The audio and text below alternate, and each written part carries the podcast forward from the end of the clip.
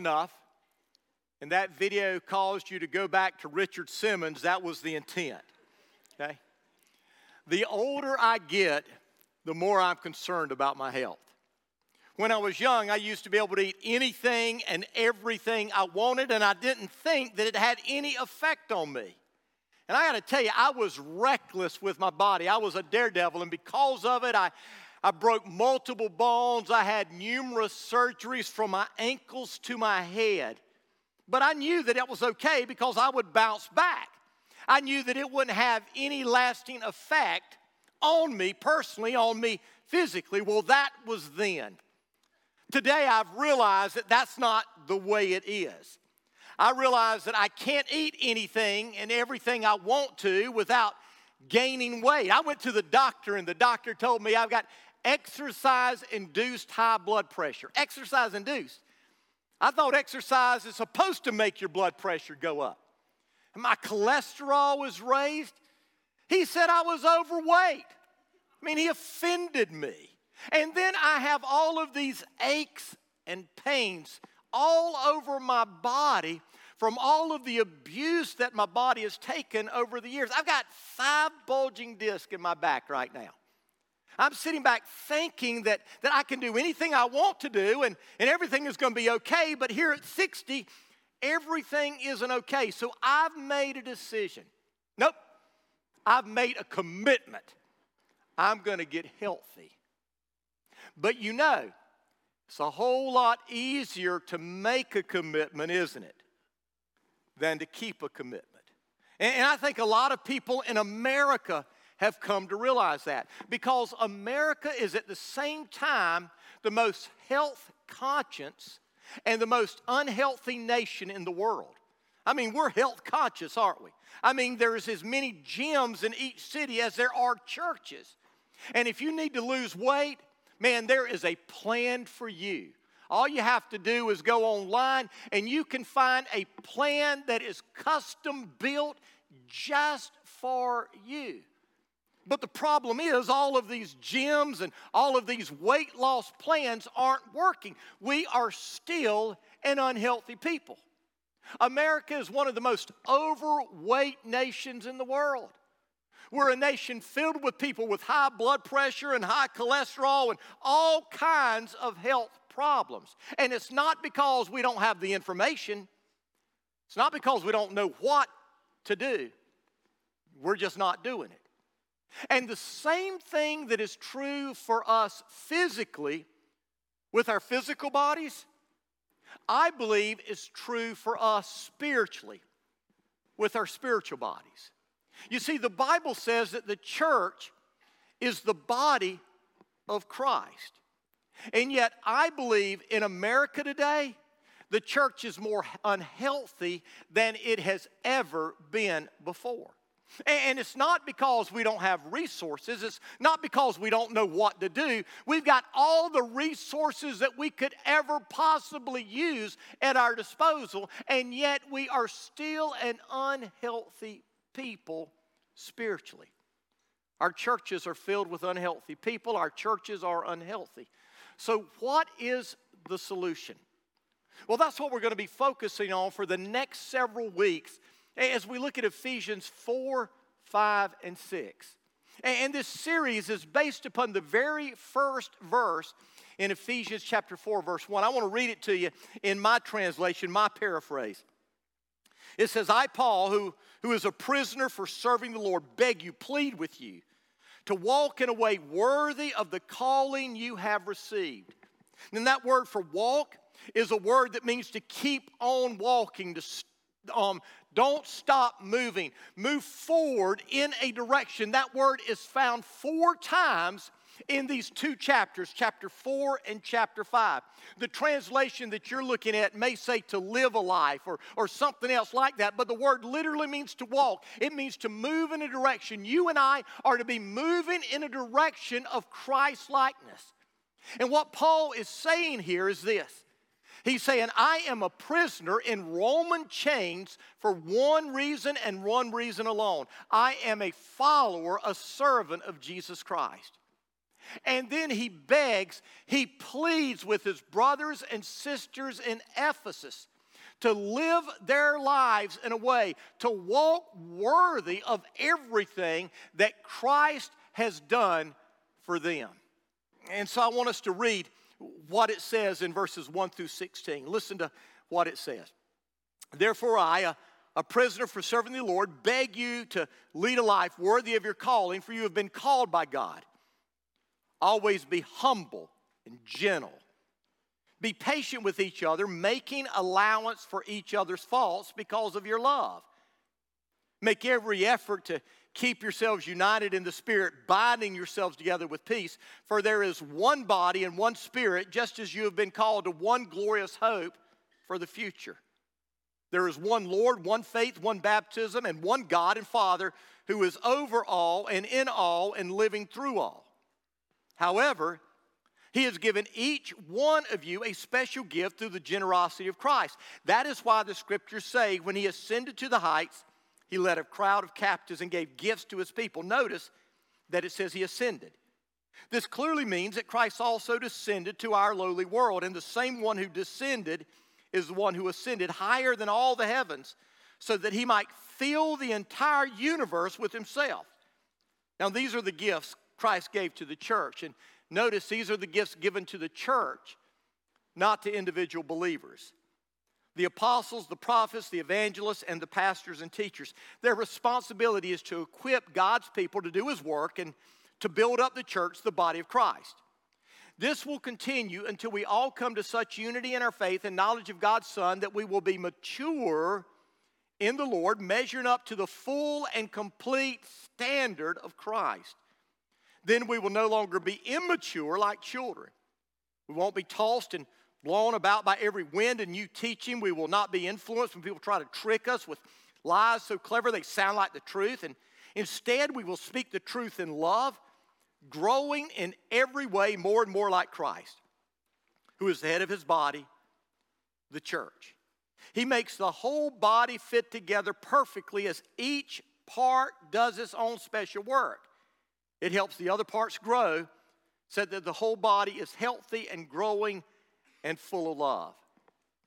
Now, I believe that in these verses, Paul gives us a description of what a healthy church looks like. And as he does, he gives us three characteristics that are found in any church that could consider itself healthy. Now, the first thing Paul tells us is that a healthy church is characterized by unity. That's the focus of verses 2 through 6. Notice what Paul says in verse 3. He says, Make every effort. In other words, do everything you can. Work hard to keep yourselves united in the Spirit. When the Spirit of God comes to live in our life, when we are born again, I believe we supernaturally are united with other believers. We begin to love them in a way that we have never loved them before, and we love His church like we have never loved his church before. But notice what Paul says. But then we must keep ourselves united. The Holy Spirit makes us united when He fills us, but then it's up to us to keep ourselves united. Why? Because our enemy knows a house divided against itself will not stand. And so our enemy, Satan, is going to do everything he can to divide us because if he can divide us, he will either defeat us or at the very least, he will make us ineffective. The truth is, I want you to write this down somewhere in your Bible, in your margins, on your forehead, on your wrist, wherever you want to write it, write it down somewhere. The church will never be effective in the world if we are divided within our walls. Now, let me say that again. The church will never be effective in the world if we are divided within our walls. The reason that the New Testament church made such an impact so quickly is because they were united. They were in one accord. There was no division. As a matter of fact, Every time we see division coming into the body of Christ, the gospel advancement ceased.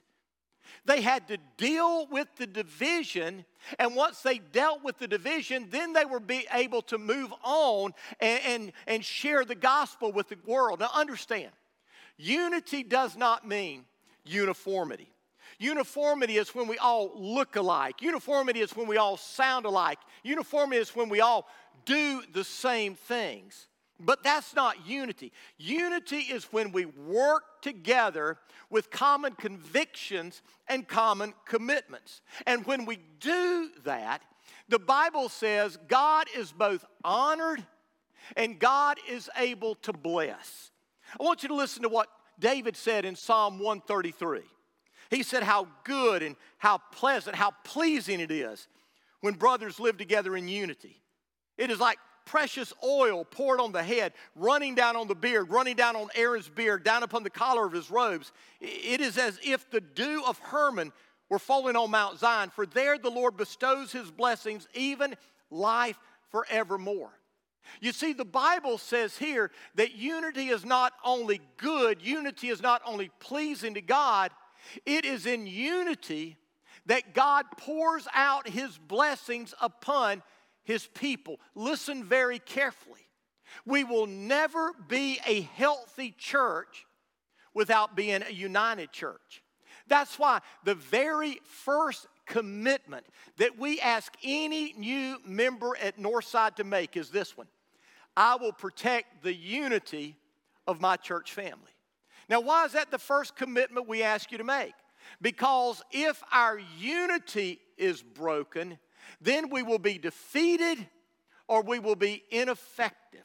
And so, what that means is at all cost, we must protect the unity of our church family. That means when we have disagreements, and we will. That means when we hurt one another's feelings, and we will. We deal with it in a biblical way.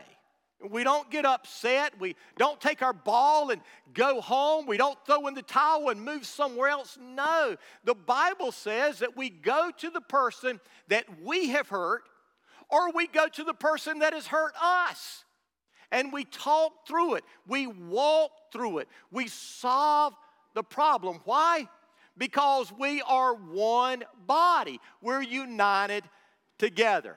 Now, as you look through this passage, Paul tells us not only that we need unity, he tells us the qualities that we must have in our life if we're going to have unity. And the first quality he gives us is humility. I'm convinced that one of the main reasons that we don't have unity is because of pride. Our pride, our selfish pride. It's all about me and mine and what I want, what my desires are, what my wishes are, what, what my feelings are. And, and we put ourselves before other people. Humility causes us to have that ability ability to put other people before ourselves. That's what Jesus did, Paul says in Philippians 2. When he came down to earth, took on human flesh, took on the form of a man, he humbled himself, the Bible says, even to the point of being a servant, a slave. You see, if you and I want to have unity with other people, we have to come to that point where we put other people's needs before our needs, other people's wants before our wants. Humility. Then the next quality is gentleness. That word comes from a word that means power under control. It was, it was used to describe a, a stallion, a horse that had been tamed and was now under the control of its master. Uh, the, the stallion hadn't lost its power, the stallion still had all of the power it had before, but that power was now under the control of someone else. That's what gentleness is. Gentleness is not our English definition of meekness, no. Gentleness is power that has been controlled. And you see, it's gentleness that allows us to submit to one another out of love for one another. Until we have this gentle spirit that the Bible talks about, a power that is under control, we'll never be able to submit to one another because we're going to always want to interject our thoughts, our feelings, our wishes, our desires. And then he uses the word patience. Patience that allows us to overlook one another's faults. And boy, we have a lot of faults, don't we? Do you have faults? If you've got faults, say, I've got faults. Say, the person next to me has faults. All God's children got faults. Amen. We all got them. We all have faults. And it's patience that allows us to overlook one another's faults. Patience allows us to wait and trust rather than jumping in, taking over, or getting even. Patience allows us to recognize that we are all works in progress. None of us have arrived. None of us are there. No matter how long we've been in this journey, we're still a work in progress. And so we have to be patient with one another. I have to be patient with my wife. I mean, she doesn't need much patience to live with me, but And you know that's a lie. I mean, we need patience. And then he says, and we need love. Love that binds us together in peace. And the word he uses for love here is the word agape. He could have used any of four different Greek words, but he uses the word agape, which is God love. It's a selfless love, it's a giving love. It's a love that kind of tops everything off and says, it's not about me, it's about other people. And the Apostle Paul said, if you want to ever have unity, You've got to have these qualities in your life. And then he tells us what it is that unifies us in verses 4 through 6. In verses 4 through 6, he uses that word one seven different times. And what he is doing here is he's telling us the things that make us one, the things that unify us. You see, our unity is not a unity at all cost. There are things where we draw a line in the sand. There are things that we are willing to divide over, but those things, listen, are few and far between. And they are never the minor things that typically divide us. They are major things, doctrinal things, things that have to do with the clear Word of God. And so, listen to what Paul says here. He says, Every believer is unified because we are part of one body we're not divided by race, we're not divided by gender, we're not divided by social status or anything else that divides the people in the world. We are one body. And though there are many different, many different churches throughout the world, local church bodies, we are all part of one body. Uh, that's why I can go to a church and in, in New York, or I can go to a church in Africa, or I can go to a church in Southeast Asia. And some of these people may be worshiping in a way that is totally different than the way I worship. They may be speaking a language that is totally different than the language I speak, but somehow, some way, when we get there and we're together and we're trying to worship our God, there's a unity present. Even though we may not be able to communicate even though we may not be able to understand what we're saying, there is a unity there. We're one body. And then he says there's one spirit. The same spirit that has filled me and empowered me has filled you and empowered you. You see, the Bible tells us that the Holy Spirit is living in each and every one of us, and it is the Holy Spirit living in us that unites us and makes us one body. And then he says there's one hope. We're not living for today. We're not living for tomorrow. We're living for eternity. And it's our hope in the future that unites us. We're not building an earthly kingdom. That's why, listen to me. Listen to me. That's why I'm not concerned about November. Am I, am I going to take a stand on what I believe is going to happen or should happen in November? Yes, I'm going to take a stand. But I want you to know whatever happens, I'm not worried. And the reason I'm not worried is because I'm not building a home here. I'm preparing for my home there. And I want to make sure everything I do is preparing myself for that home, for that future. And then he says, There is one Lord, and that is the Lord we serve, and his name is Jesus. There is one that we bend our knee to, there is one that we bow our head to, and that is our Lord Jesus Christ. There is one faith, there's one faith that saves. And though each and every one of us come from different backgrounds, and though each and every one of us may have come to Christ through a different way, and, and our experiences may be different, our faith was the same that saved us. No matter what you did before Jesus, you were saved by the same faith as the person who gave their life to Christ when they were seven, eight years old. It is the same faith. But this is not only talking about faith in a person, Jesus. This is talking about the faith in which we believe. The, the, the fundamentals, the, the principles the, that, that we build our life on. And that faith is the Bible, the Word of God. You see, it's the Word of God that ties our hearts together. The Word of God is our final source of authority. And so, as we're walking through life, it's the Word that binds us together. And then he says there is one baptism that we partake in that identifies us as part of the body, the one body that we're a part of. Some say that this is a Holy Spirit baptism, but I don't believe there is any way that, that you can interpret that this way. I believe that it's clear as you go through this progression that this is talking about water baptism. That water baptism that sets us apart and distinguishes us as a follower of Jesus. We are taking that step of obedience and identifying ourselves as a part of the body of Christ. And then he says there is one and only one God who is over all and living through each and every one of us. Those are the things that bind us, that unite us. You see, a healthy church is a united church. So you and I, as the body of Christ, have to make unity a priority in our life. Second thing he says is that a healthy church is characterized by diversity. Now, the body of Christ is made up of diverse people. We have different looks, we speak different languages, we have different likes and dislikes. We are different. But here he's talking about our diversity of gifts.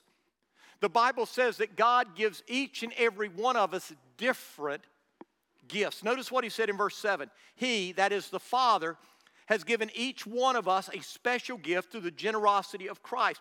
Every single Christian, hear me, every single Christian has been given at least one spiritual gift.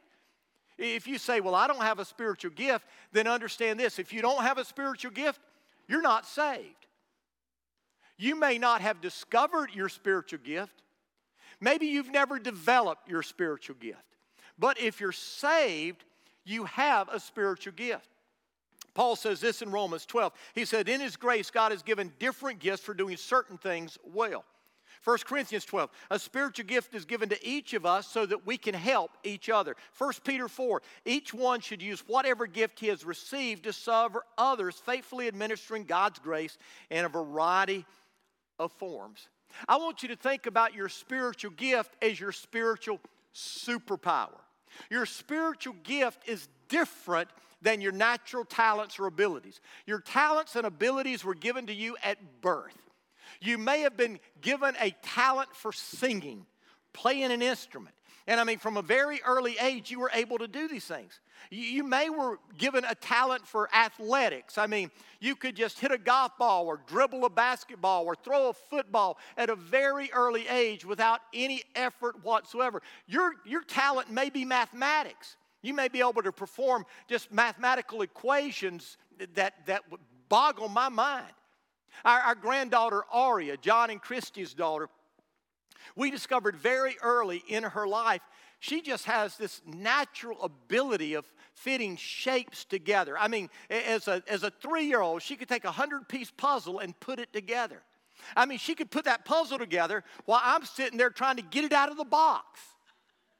I mean, she's a, she's a, she was a preschooler. That's a natural talent, that's a natural ability. But a spiritual gift is a gift that is given to us at our spiritual birth. And God gives us that superpower so that He can super strengthen us to make a difference in the world. Now, here's what I've discovered most of us aren't using our spiritual superpower. We're not. Some of us haven't discovered it, others of us haven't developed it, but most of us aren't using it. And by the way, listen, get this in your head, write it down. You're given a spiritual gift not for your good, you're given a spiritual gift for the good of the body. The spiritual gift isn't to make you feel good about yourself. Spiritual gift isn't so you can sit back and say, Well, let me tell you what my gift is. I'm able to, and we spout it off. No, if you're doing that, then you're filled with pride and you haven't even discovered what a spiritual gift is all about. Spiritual gifts are given so that the body can be complete. That's what he tells us as we go on here in verse 16. He says, He makes the whole body fit together perfectly as each part does its own special work. It helps the other parts grow. Did you get that? As I begin to use the spiritual gift that God has given me, it helps the rest of the body grow and mature and develop into the person that God wants them to be.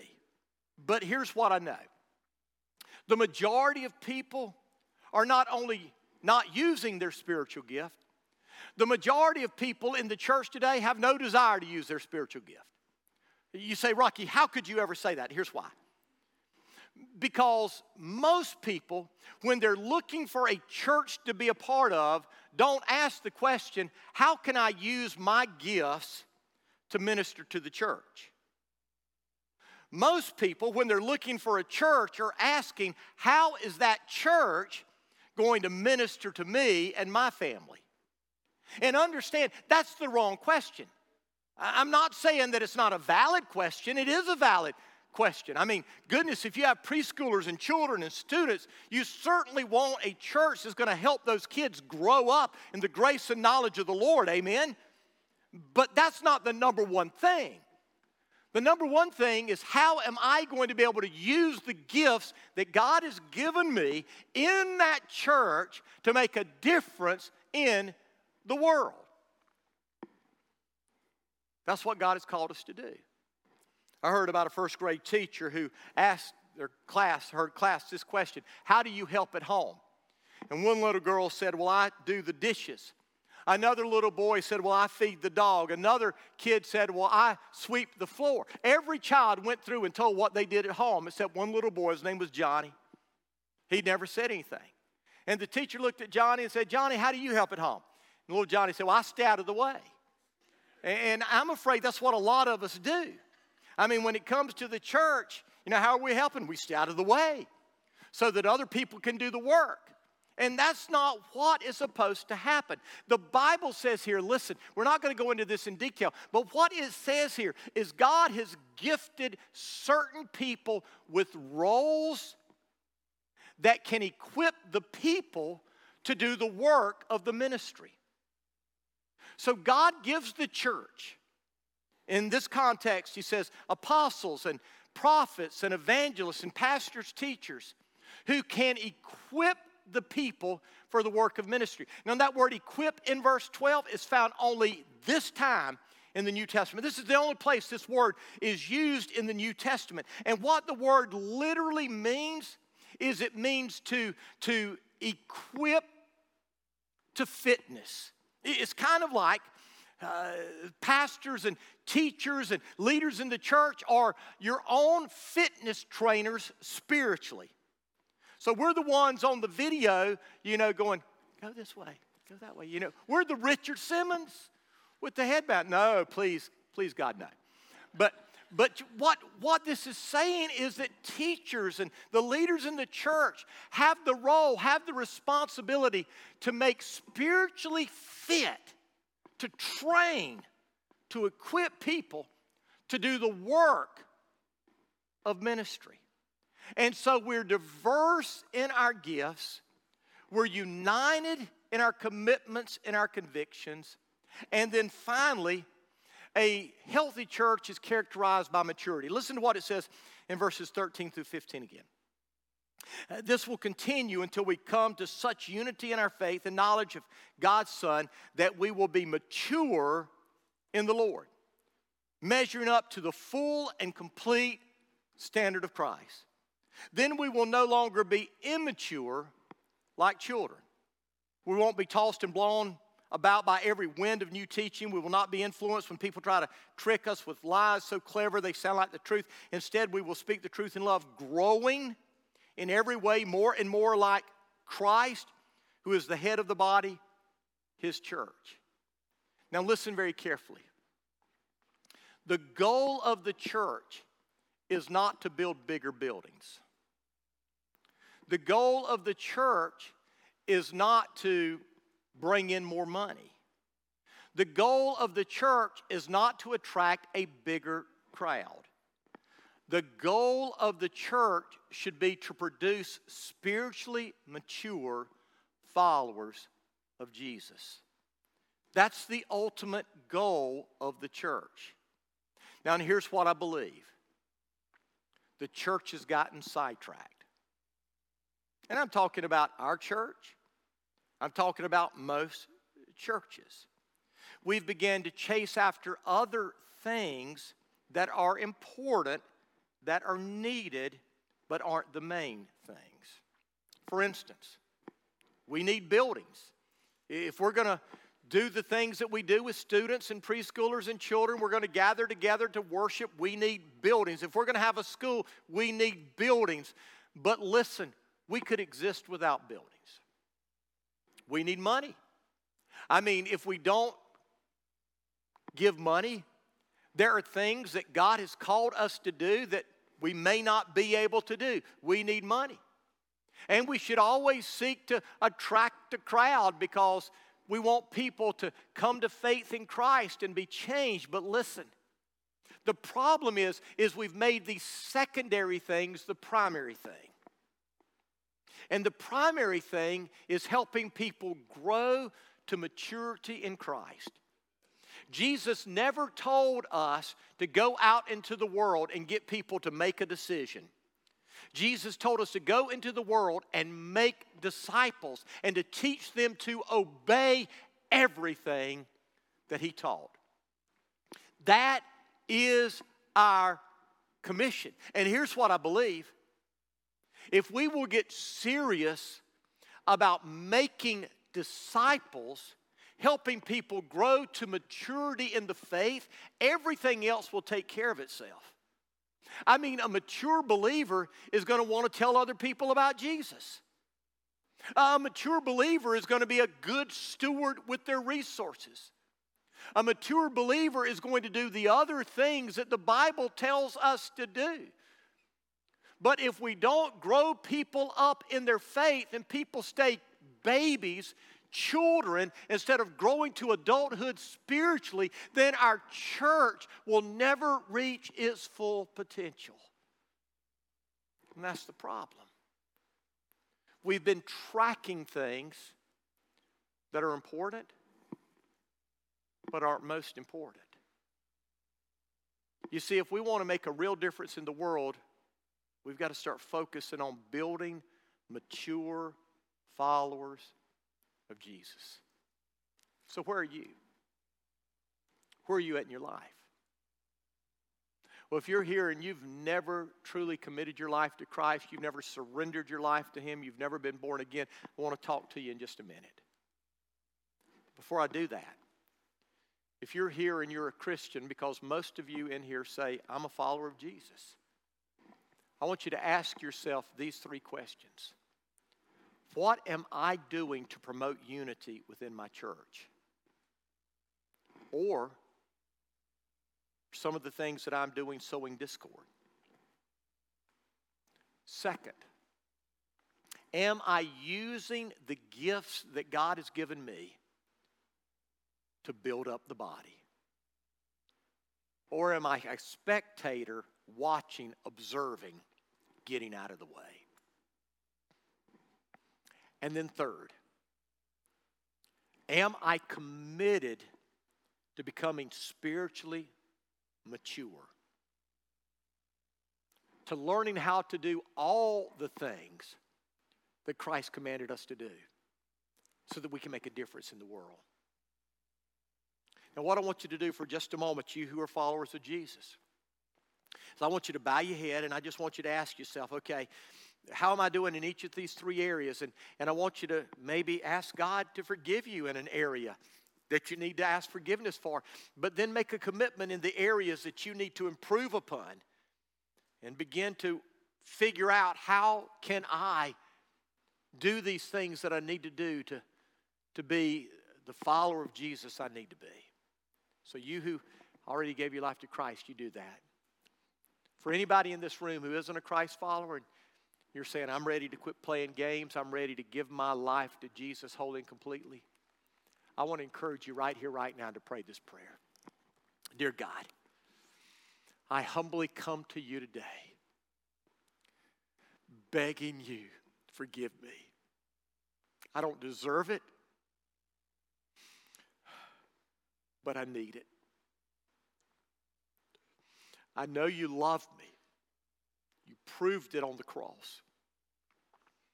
Today I'm trusting you to save me. Today I'm surrendering my life to you. Today I am committing to follow you for the rest of my life. Fill me with your spirit. Make me brand new. Give me the desire and the power to live a life that's pleasing to you because I can't do it on my own. From this moment on, Jesus, I'm going to live for you. Thank you for hearing my prayer. Amen.